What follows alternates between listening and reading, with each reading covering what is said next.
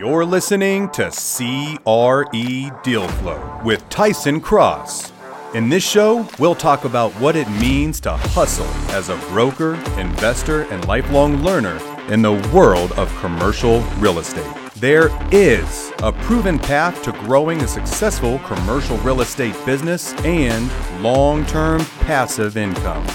And now, here's your host, Tyson Cross.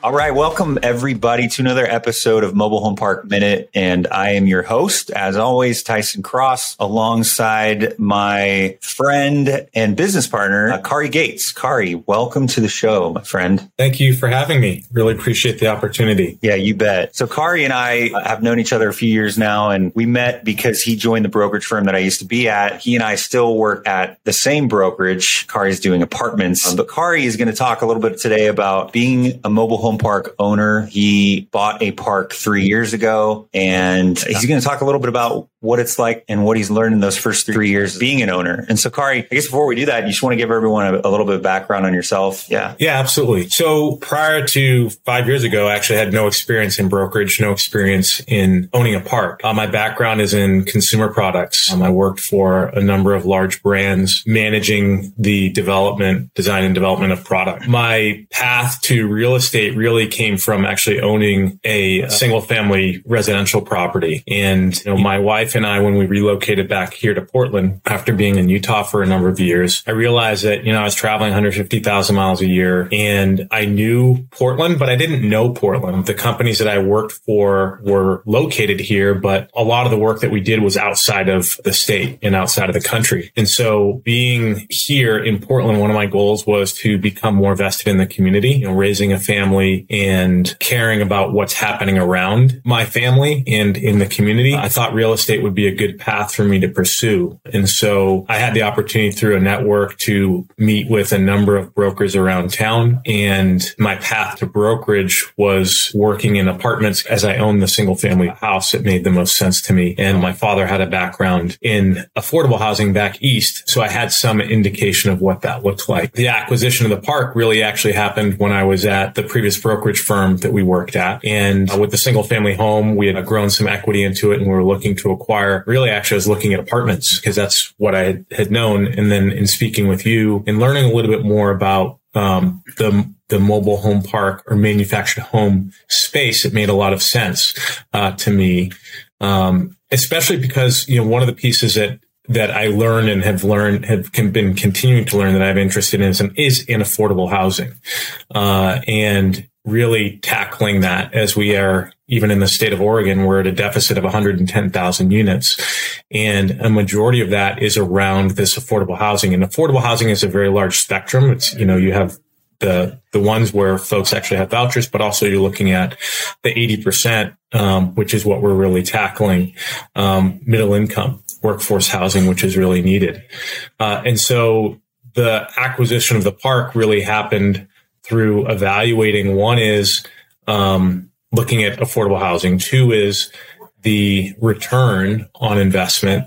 Uh, and it also afforded me an opportunity to kind of look at which is my other interest is really in cool. Yeah. Thank you for that. I think it's interesting because when you did, I remember when you started at HFO and, and we were talking about your exchange and you had indicated, Hey, I'm going to be selling this property. I need to find something. Naturally, you were looking at apartments mm-hmm. you knew before, but also I think because we were at a brokerage firm that sold apartments mm-hmm. and this was just really, I would say not the beginning, but certainly early on in my sort of natural journey through mobile home parks and the transition into it. But I remember we talked about it and I was was surprised at how quickly you warmed up to the idea. I think a lot of mm-hmm. people look at mobile home parks and never having any experience in them before they, it takes a while, a little bit longer maybe to get more turned on to the idea because they are a different animal. I mean, it's definitely different than apartments. And I think apartments are much more mainstream. People understand them. Talk about how you were able to get so comfortable with it quickly and what really drew you to it. Obviously the affordable housing component, but you could sure. argue that there's a lot of apartments that satisfy that in some way as well. Yeah. I think ultimately I always approach everything with an open mind. And I think that's really important. And I think that mm-hmm. manufactured homes, and, and this is also something that I would, as an owner, I would, I think is important for the ownership group and also for communicating with municipalities. They get a bad rap. There's a negative connotation around them that there are RV parks. That, that's not a sense of community. It's kind of like the NIMBY effect of not in my backyard. Uh, and what I learned and have been continuing to learn is that there's various spectrums of what manufactured homes look like. And it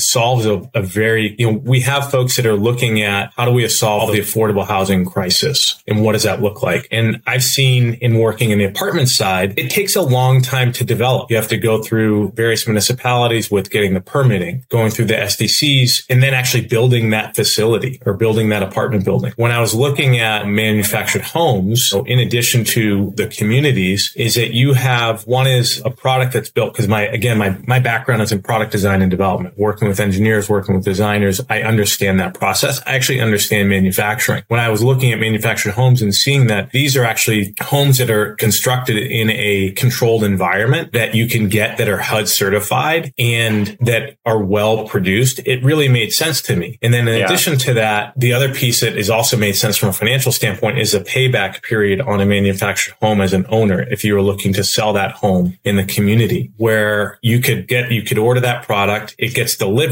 and it's in congruence with the other inventory that you have there. That's what made sense to me. It's the opposite of actually on apartments where you can go around town and you see these cranes and it's like, it's very inefficient. And so coming from the background, I think that I had in manufacturing in that process and understanding that it was really easy for me to see the benefit of manufactured homes of we call it manufactured homes, modular homes. They're similar. You're building it in a controlled environment. It allows you to, to continue to really, I think, build things quickly, but also to standards that are aligned with, you know, anything else that's built out there. So it was really, it just really made sense to me um, yeah. in that sense. What do you say to people? Because I think there's still a lot of negative connotation to mobile home park, sure. manufactured housing community, whatever you want to call it. I think a lot of it stems from the stigma around the name that we associate sure. with it. But I also think that people look at this and when you talk about affordable housing specifically, mm-hmm. if you break it down, it definitely does provide more affordable housing. Absolutely. That said, you do have a scenario where somebody buys a home, yet they don't own the land that it's on. Sure. And therefore they have this perpetual, I guess, problem. I don't know what you want to call it, but you know, you essentially have a home that you own, but you don't have the land. So you're always going to have that rent that's being paid. Sure. I think you and I have, we understand that, right? And I would liken it to an HOA fee of some sort. Sure. Uh, if you want to call it that. But what would you say in terms of how you would argue that, that point to people who maybe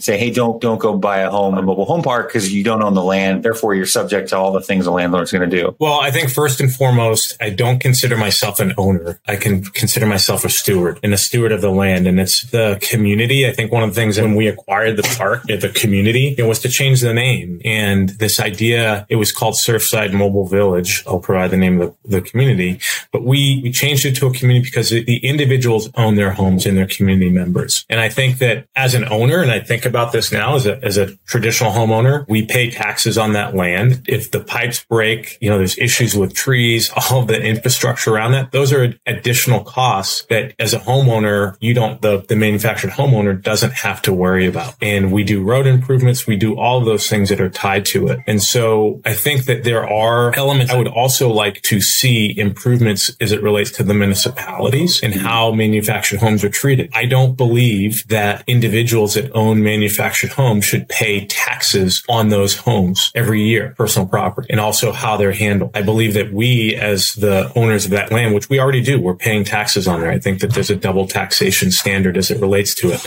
And especially there may be, this is a longer conversation around thresholds for what that looks like because the people that live in these communities traditionally are on their income bracket is fitting within that 80%. And so the argument from my perspective is, is that as a manufactured community steward, we are responsible for all of the grounds in and around the property except the home itself, which a homeowner does not have to, to be concerned with, which quite frankly pertains to the envelope, which is some of the most expensive costs as it relates to housing in general. Yeah, great point. I think the way you frame it and how we view ourselves or you view yourself is not necessarily an owner, but as a steward of the land, right? And I think mm-hmm. understanding it from that perspective can better explain the point behind the responsibility there is. And I think your your point about the taxes is also a very good one. I mean, you don't pay tax annually on a car, right? Which is also personal property, which you also have a title for, which you also register at the DMV. So I think that there's a lot of that part is I've never understood that frankly as to why that is. Mm-hmm. hopefully at some point that goes away. I think they've actually talked about that. Yeah. Right. I don't know. It's something that yeah. as an owner and continually being involved in this space that I'd like to get more involved in to initiate the change. I think the other piece being that people also need to understand that that as a manufactured home owner, their property is appreciating. I can tell you that we've had a number of community members in our community that have actually sold their home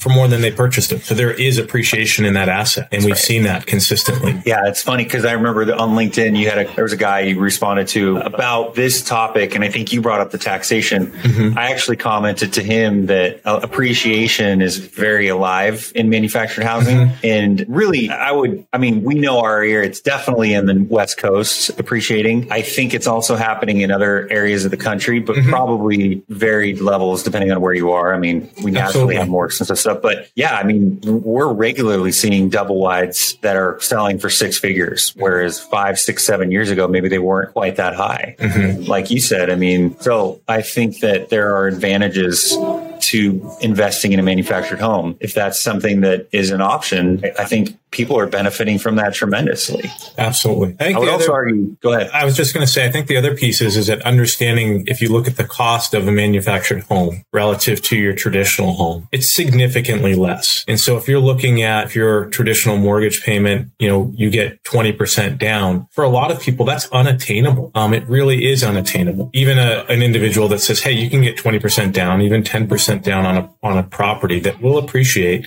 And maybe over time they transition and they want to move into something larger with, with more land, but it's their first foray into having a home. The, the piece being that you can get a home for over a hundred thousand dollars, a brand new one in place it's you can't find that any any place else. And I think the other piece being is that the difference in an apartment building, in an apartment building that you may have a sense of community that's with your with members in the in the apartment complex, but really truly where properties I've seen that are operating consistently, what we've tried to uh, foster at our community is that the sense of ownership um, that people have and pride. And we've seen that. We see that in and around the home. And I think that's really important. And that also spreads out into the community itself. Absolutely. Yeah. I would, I would add one more thing too. I think that there is people argue this point about buying a home and not owning the land as a bad investment, but we've already talked about the fact that homes are appreciating. So I think that's a moot point. I think you've, you've mentioned that homes are significantly less than buying a regular stick built home. Mm-hmm. I think if we compare apartment buildings to a mobile home park, if somebody has the opportunity to invest in a manufactured home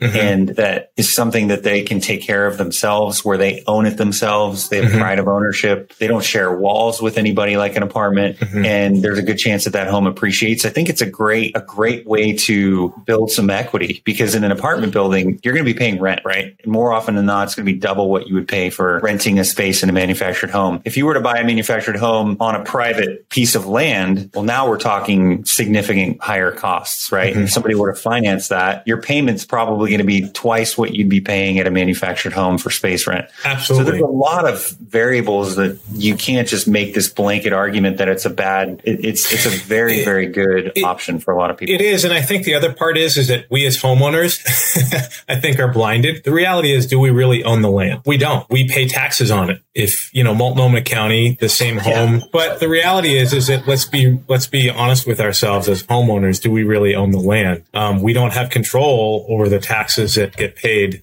on that land. My point was is that we're paying taxes on that, uh, yeah. and they and those taxes continually go up, and they'll go up for for various reasons. And so yeah. I think that's just a it's a perspective. It's a perspective of what we have around ownership and what that looks like. I think the other piece I would just say about about manufactured home communities, not dissimilar to apartments, is that you have various cl- classes and levels, just like homes. And you know we've seen that on the coast, we've seen that inland and across the board. So yep, no, it's a good point about the taxes. I mean. I I was looking at my taxes. I'm like, man, it paid the, our house off.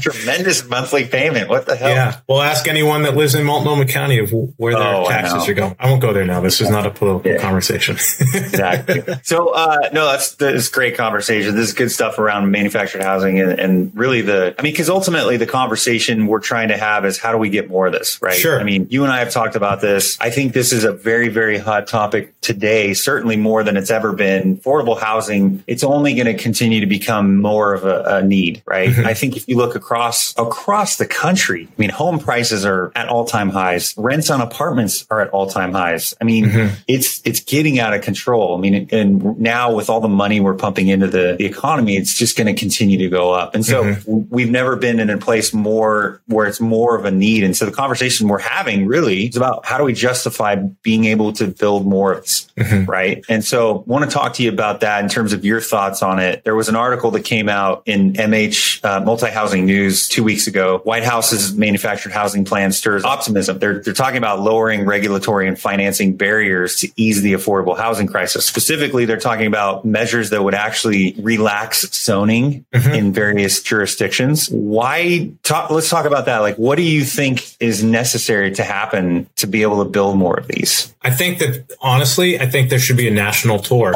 The people that are making decisions need to get on the grounds and see yeah. these communities to understand what they're actually what they're voting on. The reality being, and I and I being one is like you have an idea of what something is, but then you see it and it's not. If you were to see our our community, it is integrated into the community. Again, I think that there's a negative connotation around what manufactured home communities are. I do I think that they're that they need to be improved, and there are some that need to be improved. Absolutely, not dissimilar to apartment buildings, not dissimilar to houses. And so I think that it's an understanding of what the community is and getting people that are that are the decision makers on the ground to walk, physically walk through the communities and meet these people and see their home and see where there's opportunities for improvement. Because I think again, there's this idea that I don't want the trailers in my backyard, and that's not at all what this space is about, and that's not what all of these communities are. It's not dissimilar again to apartments. If you have apartments in Oregon, we have a, a, large number of apartments that are 50 plus years and older. Those apartments need repair and they need fixing because if they don't, then they're not, not going to look great. And I think that there's again opportunities to change the perception and changing the perception is getting the decision makers on the ground and physically walking through some of these communities, meeting these people and seeing how, what they actually look like and what that actually, what they actually are and the benefits. Walk through the factories, see the production,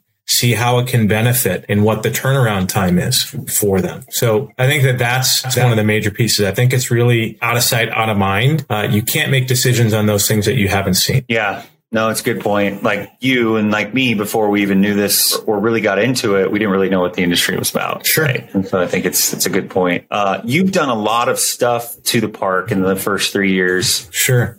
Specifically around some of that. Talk to us about some of the stuff you have done within the park in terms of improving it. I think, you know, two more homes mm-hmm. where there was a double wide. So taking that out and putting two spaces in brand new homes. Talk about some of that, things you've learned and what you've been able to accomplish there. Sure. Well, it's been a big learning curve. Yeah. Uh, I think certainly with any type of ownership, there's significantly a lot of hands-on, hands-on learning and learning by doing. When we purchased the park, there were two vacant pads. And so had the fortune of really, I think one is the benefit of learning from a seller who was willing to, to educate me on some of the, the ins and outs around the asset, mm-hmm. which was really beneficial. And so the first thing that we did was actually to get two homes in uh, when we first purchased it. I think we, right when we purchased it, we purchased two homes and got those. There, there were already two pads that were there. We put those homes in and also hiring a community manager. I think the piece being is it's one thing to own it, but also having a community manager that's just really the steward for the park. Mm-hmm. Uh, that was really important for us to, to do that. And that's, I think, is a challenge for any community is to having a really good manager. And we've been very fortunate to have a, a, very good one. Um, so that was the first piece of, of getting the, those two homes in to look at stabilizing them. And then as a senior community community, one of the things that I didn't anticipate was having some, some vacancy. And part of that, we had a, a person that had passed away. We had a double wide that was on, on the lot. And I think one of the pieces that, that we made the decision around our community was, is that we wanted to have some continuity to making sure that the homes that were there were in line with the other homes within the community and the surrounding area. And so we purchased the double wide. And this is where I learned a little bit about how taxes work within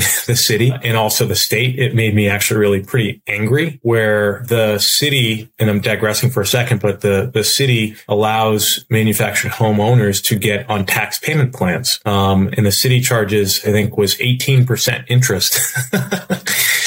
I was just, I, I couldn't believe it. I said 18% interest. And then you have the option with the state, which charges 7% interest. And they need to pay their property to pay their property taxes. Yeah. And it, it's, that's one of the other areas that I do want to tackle. Um, cause I think it's, that is unacceptable to say the least. I'm using kind words, but uh, infuriates me.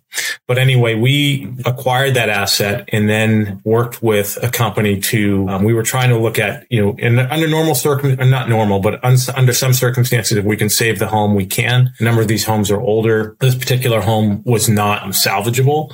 And so we made the decision to uh, destroy it. And that was pretty significant because it was an older home pre 78. So it had to have the asbestos abatement working with the city around kind of that process and it was a learning curve as well. Uh, and then going down and getting that done. And then what I did do again, kind of being resourceful in my product design background. I have some friends that are good drafts people that can draft some things. And I had a, had a friend of mine draft out a layout because we were, our goal was to try to get two homes in and then working with the, a dealer that we had, had a relationship with on seeing what homes we could get in there. And so we decided on some HUD certified homes that made sense for that particular lot with the intent that we would also build out some nice decks for the homeowners there as well. And so we were able to get those two homes in just this past summer. So within the first really two and a half years, we were able to get four homes in. The other piece I would I would just go back to as it relates to that is that you know one of the pieces that that you have in in manufactured homes if you are acquiring one and then looking to sell that home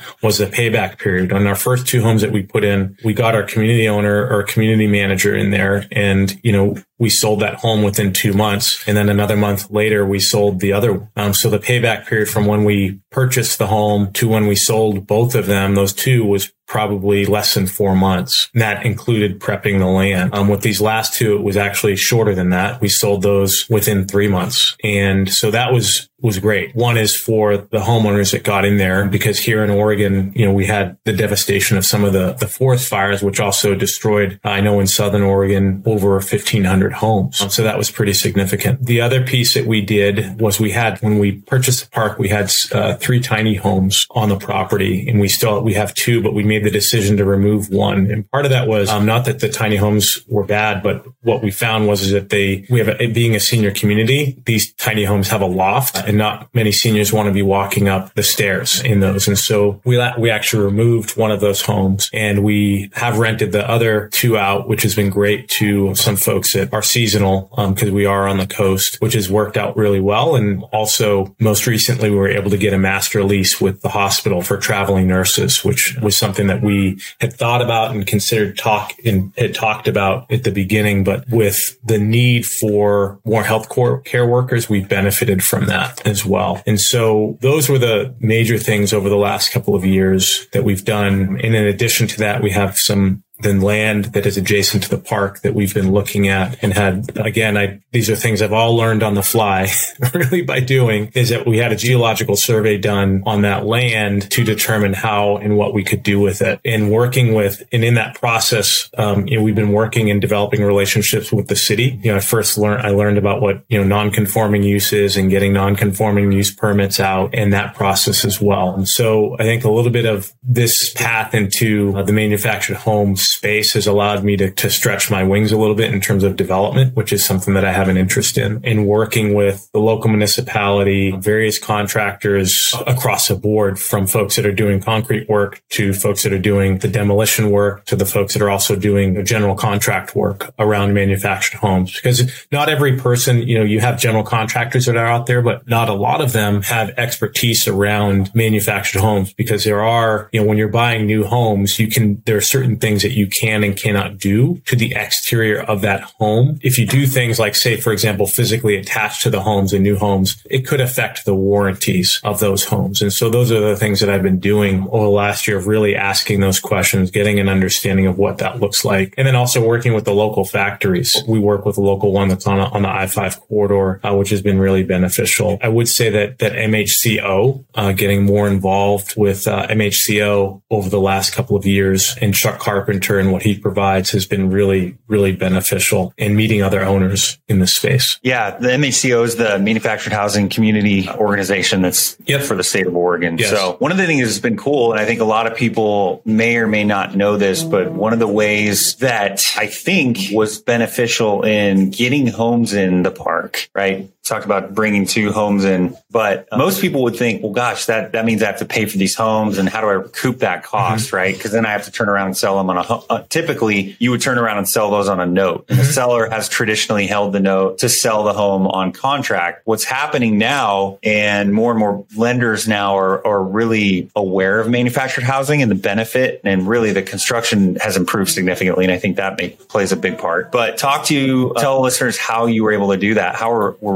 residents able to come in and purchase these homes? Sure. Absolutely. So one of the things that we did was, is again, I think we wanted to make these homes accessible. You know, there are actually a number of cash buyers that are out there, but also we wanted to make it accessible to folks that might need a loan. And so we worked with the local bank uh, in town who happens to also do quite a bit of t- these type of loans. And I think to your point earlier is that we, we reached out to other lenders that would look at potentially lending on these type of assets. And so what we would do in our path has been to acquire the home through owner. We purchase the home physically and then give the prospective buyer that option. They can buy it outright or we refer them to these local lenders, the local lender or the national lender. And that we've really benefited from. You know, we did look at I think originally I'm um, working with local real estate agents and we've let them know as well that we're selling the homes, but it was really not a problem. I think again, to your point, there are lenders that are out there that are getting a better understanding of what the manufactured home space looks like and offering good rates as it relates to that.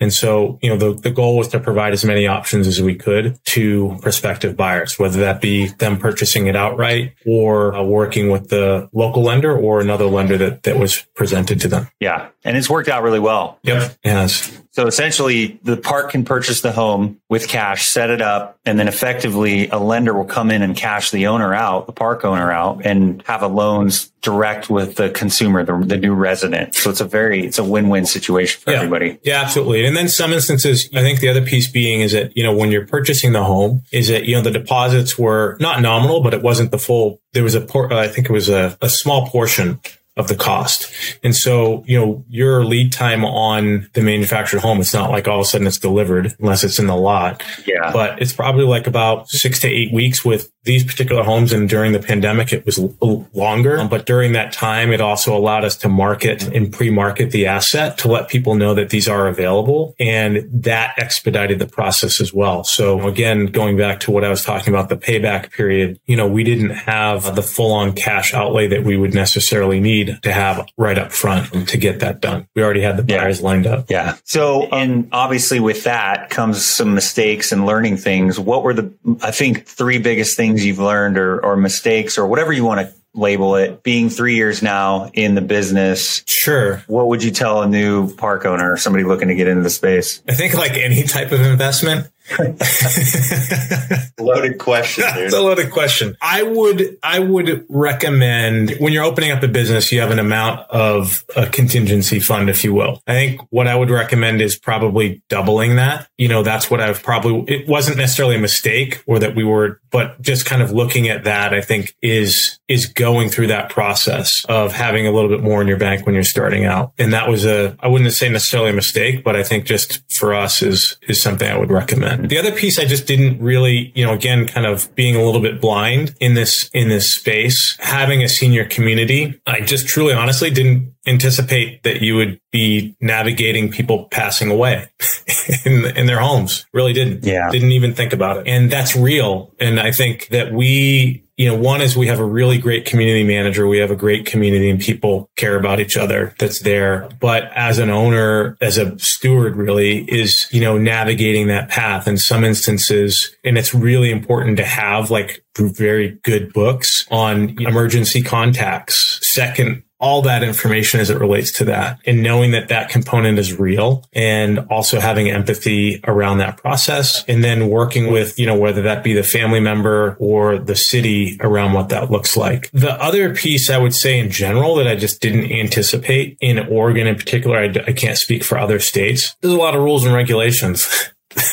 I mean, and there's a lot of rules and regulations and it's, you have to keep on top of it. That's, that's really essential. And I'm still learning things every day. I think it's, we, again, we have the benefit of having MHCO and I have Chuck Carpenter on direct dial and asking him questions. And he's like, don't be afraid to ask. And I think it's really important. If you don't know something, don't pretend to know it. Try to figure out. And there are people out there that will help you. And that's been, I think, my biggest asset is I'm not afraid to ask questions. I'll reach out to folks because because in general, people understand if you, especially around the, the manufactured home community, people are willing and want to help. And they recognize that I've met with affordable housing community advocates. We've met with some developers that are all advocates of this type of, of housing and want to help and see the benefit that we provide. But I think that that kind of st- staying on top of the rules and regulations, having a little bit more in the bank. I think navigating and what I've, I think we're continuing to do is making people aware that this is their community. You know, this is, we are non-owners, we're stewards. This is your community. If you have recommendations for improvement, like so, for example, we had some people that wanted to plant a garden out front. Absolutely. You're welcome to do that. We encourage that component. We encourage communication. And so I think that that's a major piece. I don't know if that's for every you know, manufactured home community, but I do think that that's goes a long way of ensuring and letting people know that, Hey, this is your community. You are an owner, remembering you are, you're an owner of your community. And I think that that's yeah. been a, a big learning curve. The other piece I would say, not not necessarily a mistake is that when you acquire an asset is that there are you're in, you're also inheriting the perception of that community of what the previous ownership did or didn't do. Yeah. And that's with any asset, whether you're acquiring an apartment building, an office building, it's the same within manufactured home communities. And so I think it's really important to listen to community members and get a clear understanding of what that looks like. And you know, I think that's an evolving process and something that I really try to stay on top of with our community manager as well and listening. Yeah, no, great points. Great points. Well, we've already gone through 40 minutes, so I'm going to be respectful of your time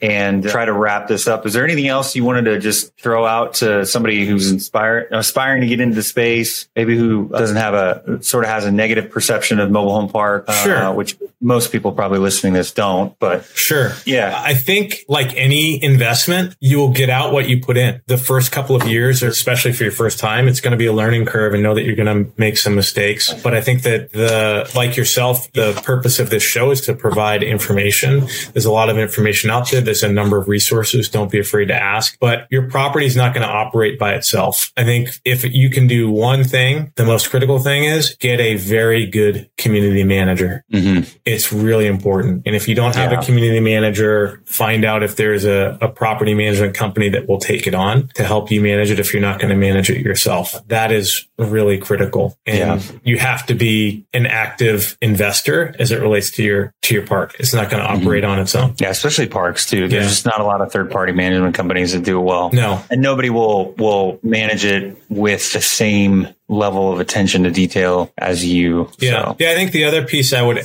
I would just add to that in closing is that, you know, our community manager lives at the community. And so I think mm-hmm. that there's a, if something I would do differently, you know, certainly is working with them more upfront of setting more boundaries around them being a community manager and them being a resident, you know, because they have to balance it out. Yeah, it's tough delineation it sometimes is. for some of them. Absolutely. Kari, pl- always a pleasure. Thank you for coming on and sharing your thoughts. And if somebody wanted to get a hold of you, what's the best way to do that? How can you your personal cell? Sure. Uh, I have a long email address. You could reach me at Kari Gates at mpgproperties-llc.com or just hit me up on LinkedIn, Kari Gates, and I'll, I will certainly respond and happy to answer questions and certainly willing to help in any way I can. Yeah, that's great. And we'll put it, we'll put links to those in the show notes. So okay. thanks, man. Appreciate it. Yeah, always. I really appreciate the opportunity. Yeah, you got it. All right. Talk to you later. All right. Thanks.